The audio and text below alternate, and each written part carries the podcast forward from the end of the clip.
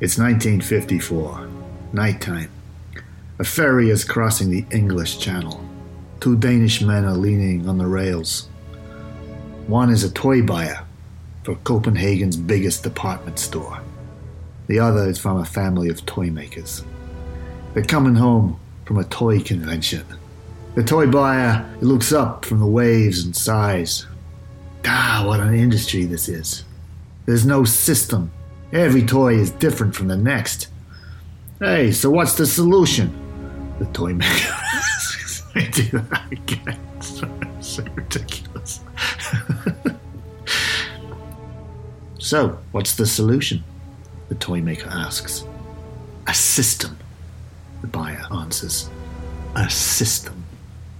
So when you buy one toy, and then the next, and then the next, they all work together. There's something connecting them.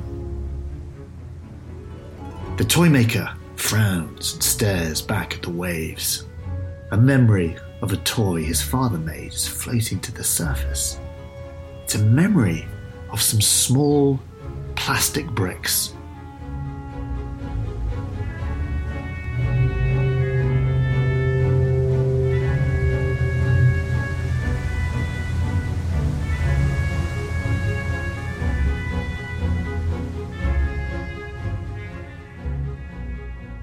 Hey, hello, and welcome once again to another episode of Patented. It's a podcast about the history of inventions, brought to you from History Hit. I am your host, Dallas Campbell. Like many people, I think like most people, I grew up with Lego. Lego wasn't just my favourite toy. It was pretty much the only toy I had in my life.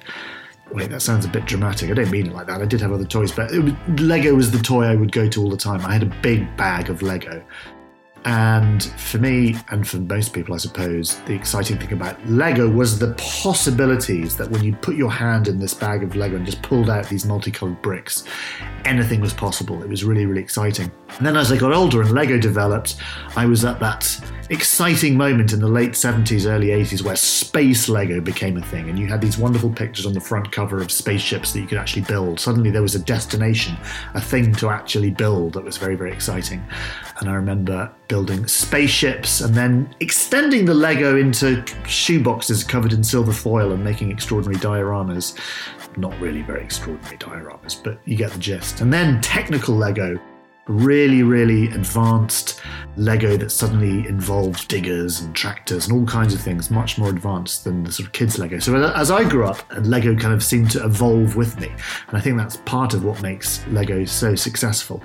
Today's episode is all about Lego. Obviously, we're going to be looking at the origins. Where does the word Lego come from? And where did that idea of small plastic bricks that grip together originally come from? My guest today is Daniel Konstanski, who has been obsessed with Lego since the age of 3, and his obsession has not dwindled. It has not died. He's still obsessed by Lego. He builds amazing Lego models and has just released a book all about the history of Lego called The Secret Life of Lego Bricks.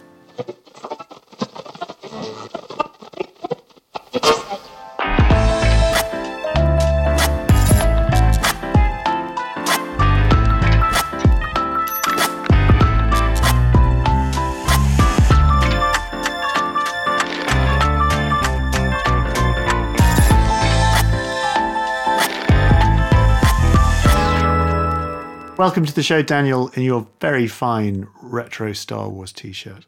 Oh, thank you. Thank you. Anyway, lovely to have you. Your Lego things, which I've seen, are incredible. Oh, well, thank you. I'll talk about those in a minute. I'm a massive Lego fan. I did nothing in my childhood other than play with Lego. Why did you and I love Lego so much? Well, I just loved it as a kid. I loved the aspect of the building and the creating. Led me to be an engineer as an adult, and now it's kind of my escape. You know, it's what I like to do after a long day of work, come home. And do you still play with it? Do you still get as much joy from it now as you did when... Absolutely. I mean, obviously it's changed. You know, as a kid it was, you know, bang the two minifigures together and fight and, you know, role play and things of that nature. Yeah. As an adult, it's much more about building large models, building worlds, things of that nature. And then it's also a way to connect with friends. There's a huge community of adult fans of Lego that are out there. And so lots of different, you know, conventions and online groups and things of that sort where we get together and chat and swap things. And so it's a lot of fun. It's a real part of my community. For me, there was such a specific moment of Lego. I mean, I had sort of generic Lego when I was little, just kind of blocks, and you could just make whatever you wanted. But then I remember the kind of space Lego came out in the late 70s, like 78, 79.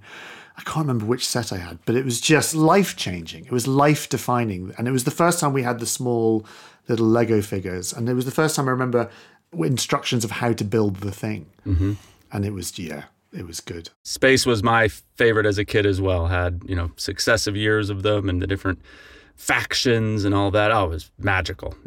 It's really funny. For me, it's still nostalgia. I'm at my mum's house at the moment. And every time I come back to my mum's house, which is not very often because I'm a bad son, the first thing I do is go upstairs and root around and find my old Lego box, and just running my hands through it, the sound and the feel of all the kind of just jumble of the flotsam and jetsam of all the stupid stuff I used to make in Lego.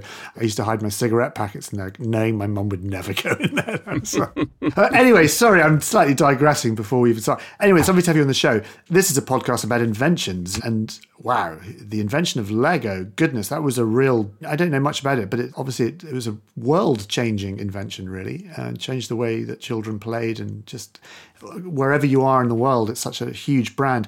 Can you take us way back to the beginnings of where and how, and even before it invented, what was going on in the world and who was going on in the world that led to this? It really is a fascinating story. So to really start it, you got to go back to the early 1900s. It's amazing how different the world was at the time that this story begins. We're in rural Denmark, a small town called Billund, which is in the kind of the western part of the country. So far, far away from Copenhagen and kind of the urban center, if you will, of Denmark at the time. And it's a small little farming village, Billund. And there's a gentleman by the name of Ole Kirk Christiansen. Ole Kirk is how they refer to him at the company. And he was a carpenter. And it's a little bit misleading. When we hear carpenter, we tend to think of, someone building small things, kind of in our modern setting. Jesus. He was the Christ figure. Yes, or Jesus. Yes, there you go. Well, to some of us Lego fans, close equivalent. And Ole Kirk, the best way to think of him is he was more of a contractor, building large structures, homes, barns, dairies, things of that nature. And so in 1916, when he was 24 years old, he purchased what was then called the Billund Woodworking Shop. So he kind of became the main carpenter, the main person that you went to for getting things constructed for the farmers. So nothing to do with toys at this point. Not a single thing to do with toys. Toys were absolutely not on his radar. In fact, at that time, toys were kind of considered almost a lesser thing. Like that was an afterthought, an extra that people who couldn't hack it in a better trade or building better things did. It was very low skill. It was very looked down upon to a certain extent. When he actually ended up starting to make toys later, which he did as a response to the Great Depression. It was a time where Denmark got hit in the same way as the rest of the world. People couldn't afford things. And so Ole Kirk started making toys with scrap wood in order to not waste things. And then the toys were what sold because parents wanted to give their kids some sort of reprieve from everything that was going on around them, the way the world had gone mad. And so he'd found that was what he could sell, and that was how he got into making toys. So if it hadn't been for the Depression, he never would have. So he was making barns and other structural things in his woodshop that he bought. And so it was the political situation of the time around the world. He fell on hard times and thought, help, what do I do now? Exactly. Yep, that is exactly. And he sold them door to door at first, to his friends and neighbors. And it wasn't until later that it kind of became a bigger thing that he was able to hire people back and start to really make something of it. He didn't go from nothing to, hey, look, I've made Lego Star Wars. What were the toys? Those are presumably made of wood. Yeah, so it was kind of standard Danish toys at the time. So it was things like, one of the most famous is he had this little rolling duck, very much like, a child might have today that would probably obviously be made of plastic. Something that they pulled along and the beak kind of, went up and down and up and down. With an associated app that goes with it. Yes, yeah, today it would have an app with it. Definitely not then. The smartphones, hadn't come to Denmark yet in the 1930s. But and then vehicles were a lot of what else he did. So cars, boats, trucks, planes, things of that nature. Do any of these toys exist, I wonder? Oh, yeah. There's a lively community on eBay and other places that buy and sell and trade. There's a whole niche of the adult fan community that's very focused on those early years, the wooden toys, the early Lego set. So, yeah, people find them. They still have them. And then the Lego itself, of course, has some in their various archives and museums in Billund. So I've seen it. You can see them. Oh, okay. I was actually just recently in London for a signing of my book, and it's the 90th anniversary of the company. So they had a little display in the Lego store there in London, and they actually had one of the ducks sitting there. Wow. So they're definitely out there. And then there's a model that you can get. You can only get it in Billund, but there's now a Lego version of the original duck. Jamie Wheeler, a friend of mine, is the one who designed it. He's a designer for Lego. That's really, really nice. Yeah. He'd do well now. Middle-class parents love buying wooden toys for children. Yes, yeah, it's kind of come full circle, hasn't it? Yeah, it's a bit like kind of buying French salt crystals. Somehow that kind of salt's okay for you. And likewise, neurotic parents buy wooden toys for their children. The transition is actually the kind of the next interesting part of that story, because wooden toys were very popular. And then there was kind of this... I don't want to say mystique, but they were looked upon more highly, and plastic was kind of, that's a dirty material. Like, good toys are made of wood. But Ole Kirk was very curious as plastic began to become a thing, both before and then, especially during and most especially after World War II, as that technology saw a lot of advancement during the war years. Yeah. And so he was very keen and very interested in it. And he was the only one. Like, the rest of the family was like, Dad, because at this point he had four sons who worked with him in the company, especially one in particular, Godfred, who they referred to as GKC, Godfred Kirk Christiansen. So he was very opposed at first. Ole Kirk wanted to buy a molding machine, and everyone was like, that's a silly investment. Why would we spend money on that? We make good quality wooden toys. Plastic would just degrade our good name. So it was actually in 1946 that he purchased one basically on his own. And everyone in the family was like, all right, it's Dad being Dad. We'll just, we'll let him have this one. And he purchased it. And they believe it was one of, if not the first, plastic injection molding machines in all of Denmark. Where did he find this? Like, where was he? He purchased it from a company in the UK. And then they shipped it over, it was delivered, and then brought to Billund and assembled in the basement, actually. I'm trying to work out why, though. It's quite a leap to kind of be making wooden toys and sort of selling them to door.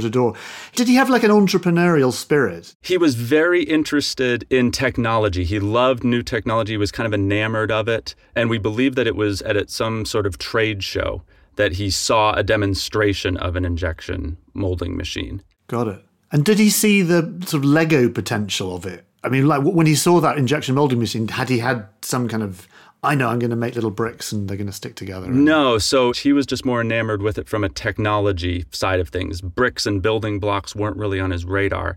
But somehow, and we're not entirely sure of all the details of where it came from, but somehow related to purchasing that injection molding machine, often the suppliers at that time would bring little samples of things like, hey, you can make this. Almost like if you've got a 3D printer company now, they'll bring a little figurine or something to a show and say, hey, this is what you can make with our piece of equipment. And so somehow he got a small stackable brick as a sample that came with his molding machine. It wasn't a Lego brick. It didn't have all the bits and pieces, the studs and all that. The size was different, but that is where we believe he got the idea. That's interesting. So basically, he's got this machine. He's got these kind of sample bricks. I mean, was he making other things with this machine, like plastic toys? Yes, but primarily he was. For a long time, first with the plastics and then with the bricks themselves, they were kind of his little thing in the background. Everyone was just basically saying, okay, well, we'll just, let him do this in the back, not as appeasement per se, but as let Dad mess with the things that he wants to mess with.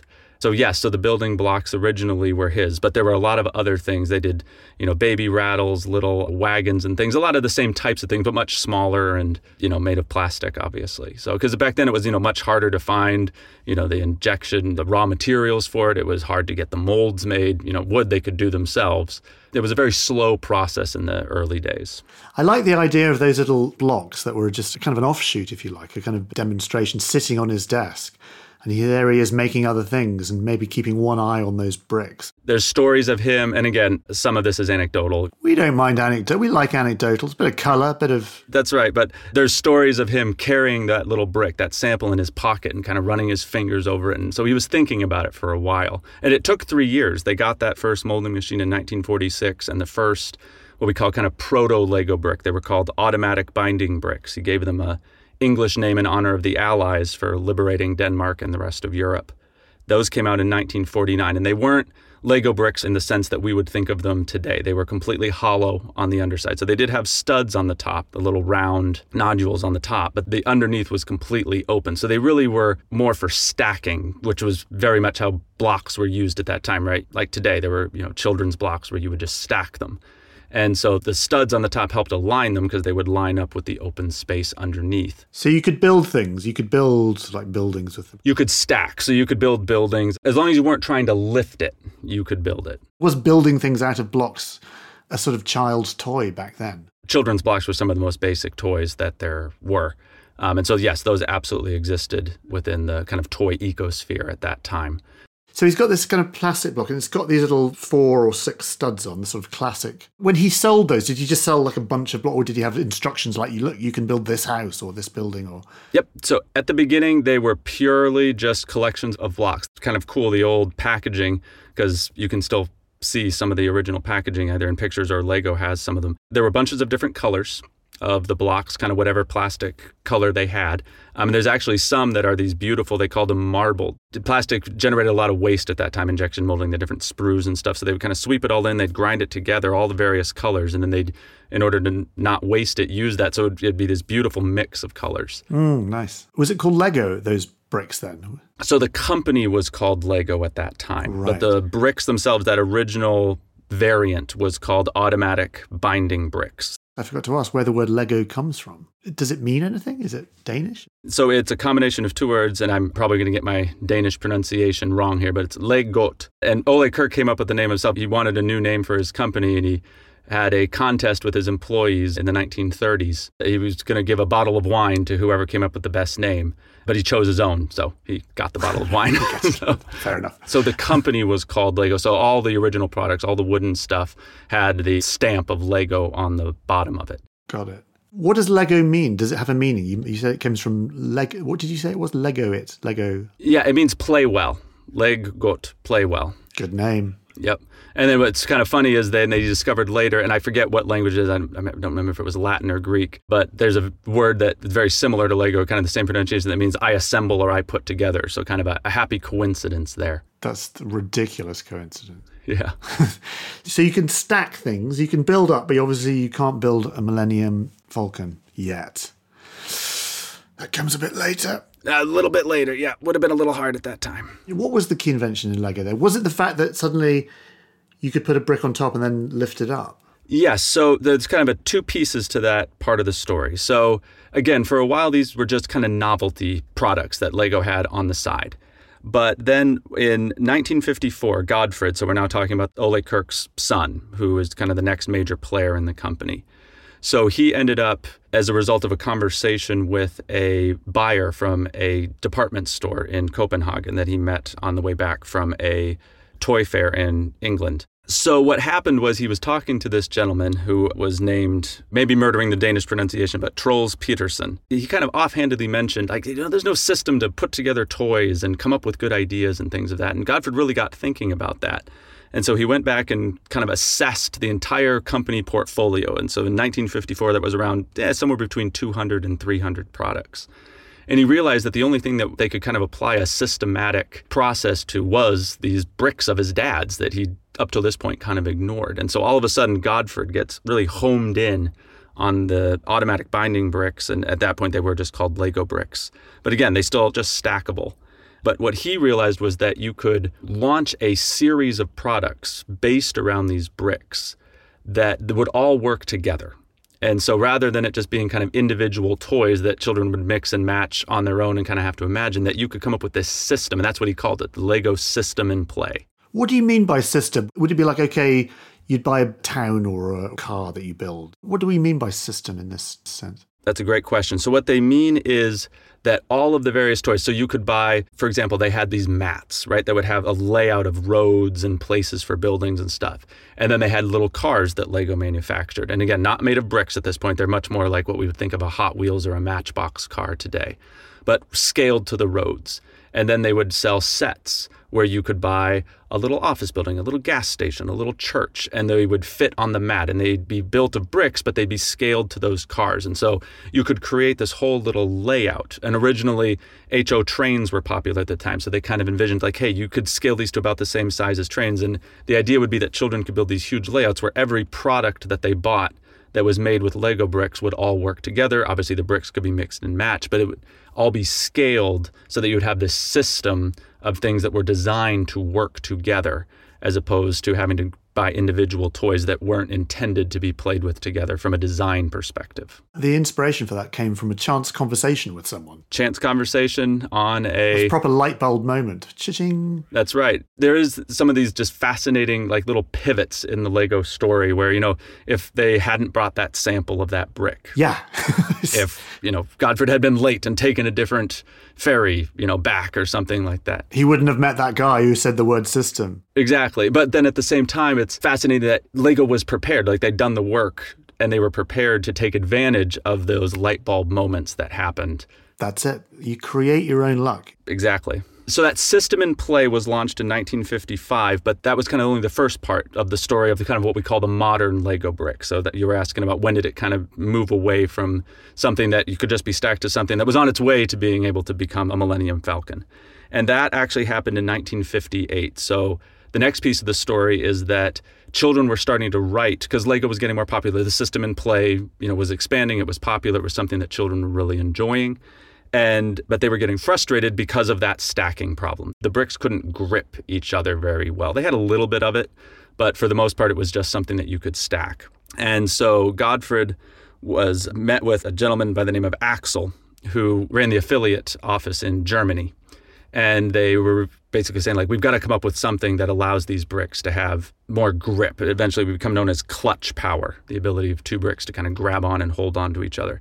Axel and Godfred basically just stayed up all night sketching designs. And we actually have the piece of paper that they sketched it on. All these different layouts of ways that, well, maybe this would work, maybe this would work. And so they just patented all of them. Mass patent.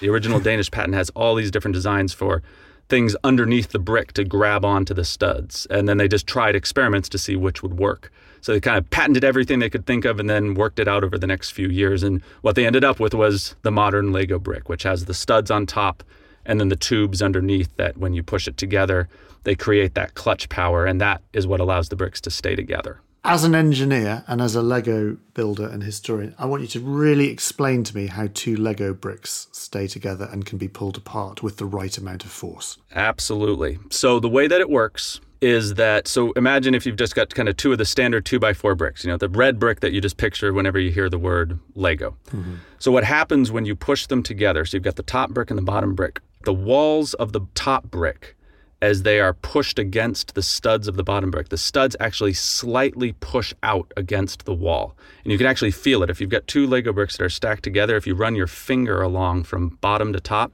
you can feel where that wall has been pushed out ever so slightly. It's very subtle, but it's there. So you're actually deforming the wall of the brick.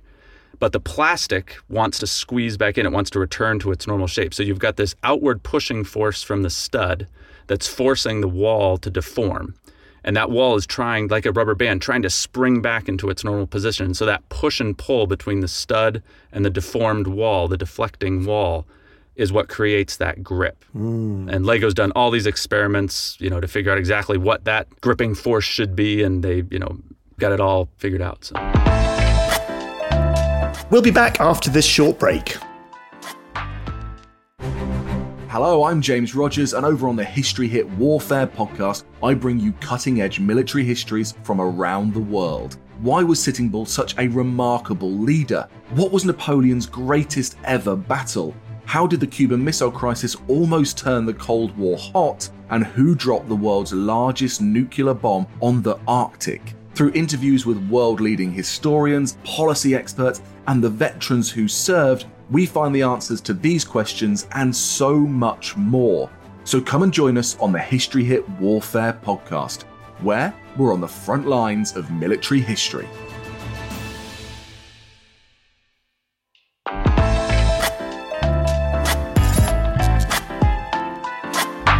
So tell me about kind of Lego set one, as we would recognize it as Lego. What did it look like? We've got this idea of the system. We've got this new way of bricks clutching together.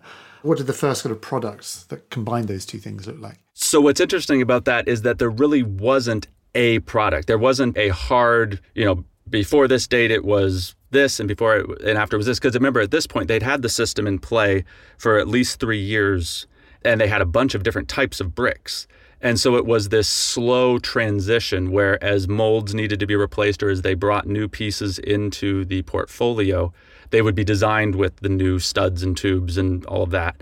But there was a time of transition where boxes would have some of both for a while. And then it was just over the years, they slowly phased out all the old designs. And then there's all these interesting stories of, oh, hey, you know, the old type popped up in this country for a few years as people were getting rid of stock and things of that nature. So it was a transition more than a hard and fast before and after. Was it a big hit? I mean, when did sort of Lego suddenly become this kind of global phenomenon? You know, all through the 70s, Lego was massive. But then it sort of changed in the 80s and became technical Lego and other kind of iterations. But when did it first become this big global brand? So again, much like with the brick itself, it was a slow and steady process. They started in Denmark, they expanded out into the Scandinavian countries, Norway, Sweden. A big victory was when they got into Germany. It then became very popular there. So they would kind of move almost country by country, first beginning in Europe, then of course they would jump over and introduce it in America. And they would often start with kind of partnerships. Like Lego in America at first was licensed. It wasn't manufactured by the company here. And so they would partner with a local manufacturer and license the product to them. And then eventually they would then come in behind that, take over and open their own sales office, manufacture or import the products and things of that nature. So it was just kind of this slow, steady march. Almost any country it entered, it inevitably in a year or two would become very popular because, you know, it was so well designed, children love to build. And so very quickly they would capture that kind of construction segment, if you will, of the toy market. Kids who were predisposed to liking to build would connect with Lego bricks and then they'd kind of go from there.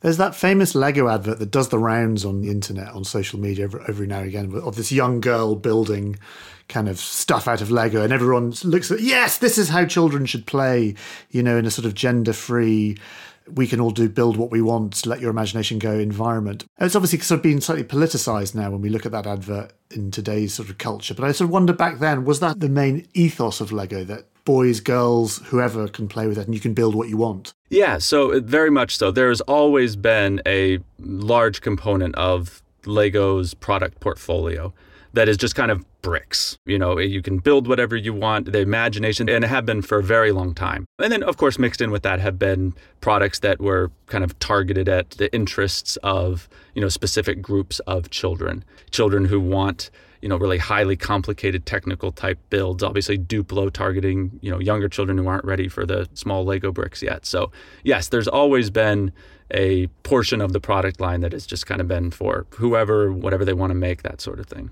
The space Lego that came out in the late 70s was very much, you know, Star Wars had just come out, Close Encounters had just come out. There was a whole slew of science fiction Spielberg and Spielberg-esque films. And Lego seemed to capture very much the zeitgeist of that time. They did, yeah. And that was another one of those kind of perfect things happening, everything coming together at once, because they launched the minifigure at the same time that they introduced what now we're to the third generation. So first we had Ole Kirk, then we had Godfred, and now we're to Godfred's son, Keld. Crikey, so it's all one family. Yep, it's all one family. To this day, it's still a family-owned company. Jesus, they've done well. Oh, yes, yes. What's my bloody family been doing? Nothing. Sitting around, faffing about. Come on. Come on, Dad, where's my multi-billion-dollar company from back in the day? Oh, I've wasted my life. I know, I'm telling you. So, but he came in with this idea in the late 70s, because at that point, the product portfolio had kind of stagnated. It was still very much just variants of what they'd been doing for now decades. And he came in with this idea that he called system within a system. So kind of a play on that old idea of the Lego system.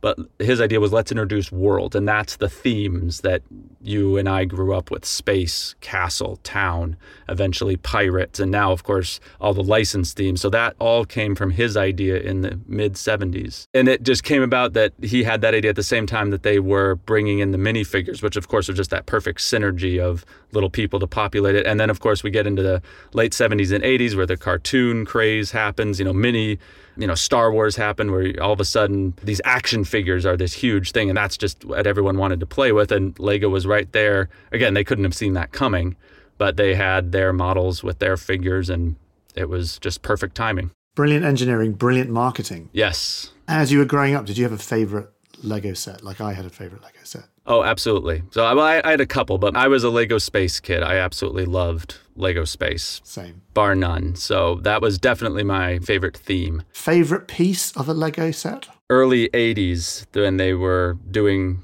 some of the space sets, they came up with, we call it the quarter dome. So it was this big piece. It was a transparent window. And if you had four of them, you could make this big enclosed dome. Something very, you know, right out of sci-fi, very futuristic.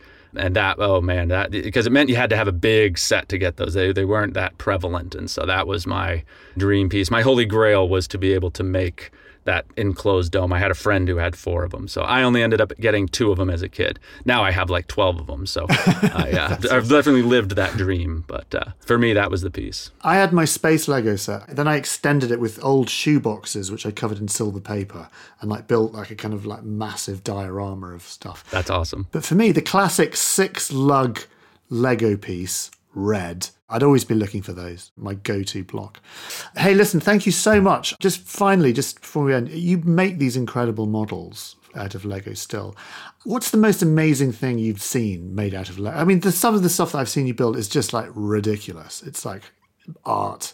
What's your kind of pinnacle of Lego building that you're aware of? Oh, in terms of like within the fan community? Oh, gosh. Yeah, just like kind of like when you look at it, you go, holy crap, that's awesome. Yeah, so there are some truly amazing models out there. So I think one of the most amazing I've seen is there's a Lego Hogwarts castle that was built almost to minifigure scale.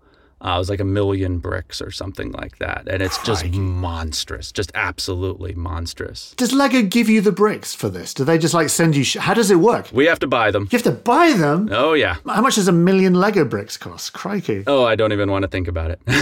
When you make models, I've always wanted to know this, and you're making, let's say, a permanent model for a museum or whatever, do you glue them together? Me personally, I do not. But yes, most of the models, if something is designed specifically for display in a public place, kind of on a permanent basis, then yes, often those models will be glued just in case, you know, to keep someone from running in and touching it and breaking it and that sort of thing. But most fan models that you see at like conventions or on the internet, we don't glue. That's that's tisk.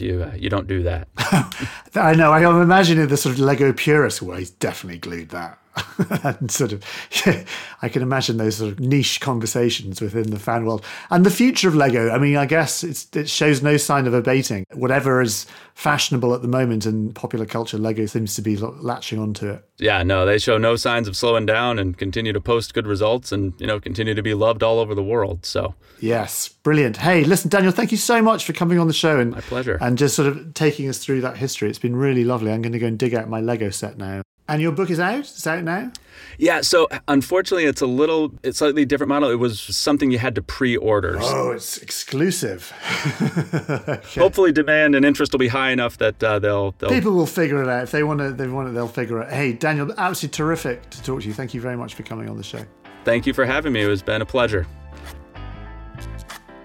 Okay, that's it. Thanks for listening. Hope that's inspired you to dig your old Lego sets out of the loft and build something fantastical and marvellous and amazing.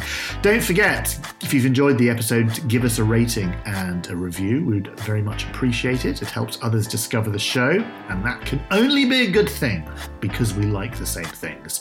And also, we love hearing from you, so do get in touch. I will see you on the next episode. Thank you for your company.